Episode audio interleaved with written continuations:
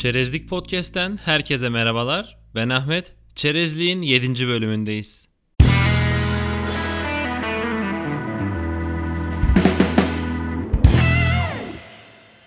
Bilgisayar ve internet günümüzün en önemli icatları arasında olmasına rağmen çoğumuz onları kimin icat ettiği hakkında fikir sahibi bile değiliz.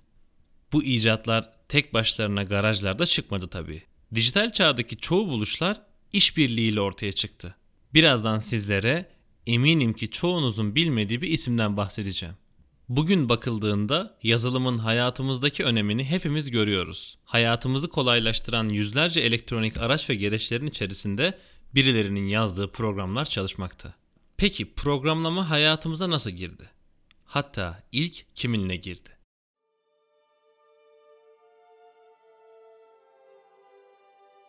Şair bir baba ve matematik aşığı bir annenin kızı olan Augusta Ada Lovelace.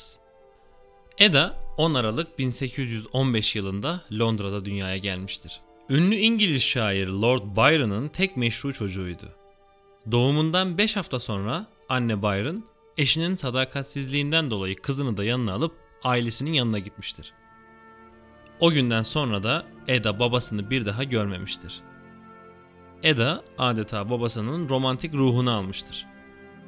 Annesi ise Eda'ya matematik eğitimi vererek onun bu aşırı romantik tarafını dengelemeye çalışmıştır. Matematik ve çılgın hayal gücünün birleşimi Eda'nın tabiriyle şiirsel bilim adını verdiği şeyi ortaya çıkarmasına destek oldu. Eda daha 5 yaşındayken coğrafyaya ilgisi olduğunu anlayan annesi Eda'yı matematik alanına daha da zorlamıştır. Özellikle aritmetik derslerine ağırlık verdirmiştir. 17 yaşına geldiğinde Cambridge Üniversitesi matematik profesörlerinden Charles Babbage ile tanışmıştır. Babbage'ın evinde düzenlenen ve polinom denklemleri çözebilen bir fark makinesini tanıtmak için düzenlediği bir partide bir araya gelmişlerdir.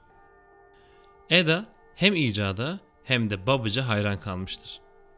Aynı zamanda Babbage da Eda'nın çalışmalarından oldukça etkilenecektir. Babbage yeni geliştirmiş olduğu analitik makine adını verdiği bir hesaplama makinesini tanıtmaya çalıştığı bir dönemdeydi. Babbage ne yapsa da kimse onun makinesinin güzelliğini göremiyordu. Ne bilimsel dergiler ne de basın. Ama ona inanan birisi vardı. Ada Lovelace. Ada bu hesaplama makinesi fikrini destekliyordu. Çünkü o makineyi daha da muhteşem kılacak bir fikre sahipti.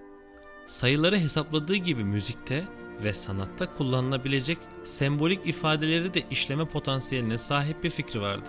Babacı mektup yağmuruna tuttu. Eda'nın şansı ancak bir sene sonra yaver gitmişti. Babbage, Torino'da İtalyan bilim adamları kurultayında konuşma davetini kabul etmişti. Geleceğin İtalya Başbakanı Mani Brea, Babbage'ın da yardımıyla Ekim 1842'de makinenin detaylarını Fransızca olarak yayımlamıştır. Eda ise bu Fransızca makaleyi İngilizceye çevirerek Babbage'ın kendisine göndermiştir. Bu Babbage'ın oldukça dikkatini çekmiştir. Babbage bu çalışmayı beğenmiş, kendisinden makaleye kendi notlarını da eklemesini istemiştir. Hatta Babbage Eda'ya kendisinin bu konu hakkında neden orijinal bir makale yazmadığını sormuş, Eda ise hiç aklına gelmediğini söylemiştir. O dönemlerde kadınların bilimsel bir makale yayınlaması oldukça nadir bir olaydır. Eda'nın notları oldukça kapsamlı ve ayrıntılıydı. Öyle ki gönderdiği notlar orijinal makalenin 3 katı uzunluğundaydı. Asıl çarpıcı olansa hesap makinesinin Bernoulli sayı dizisini hesaplayabilmesine olanak tanıyan bir yöntemden bahsediyor oluşuydu. Eda, makinenin belli ve sonlu sayıda adımdan oluşan bir plan kullanarak Bernoulli sayılarını nasıl hesaplayabileceğini tarif ediyordu. İşte bu notlar tarihteki ilk bilgisayar algoritması ve ilk bilgisayar programı olarak kabul edilir. 1843'te yayınladığı makale sonrasında Eda'nın hayatı bu hararetli çalışmalar neticesinde çöküşe geçti. Kumar ve uyuşturucu batağına düşen Eda, 1852 yılında 36 yaşında ölmüştür. Son isteğine uyularak kendiyle aynı yaşta ölmüş olan ve yüzünü dahi hiç görmediği babasının yanına gömülmüştür. Yıllar sonra Ada Lovelace feminizmin ikonu olmuştur. Kendisi bilgisayar oyuncusu olarak kabul edilir. Hatta Amerikan Savunma Bakanlığı bir nesne tabanlı programlama diline Ada ismini vermiştir.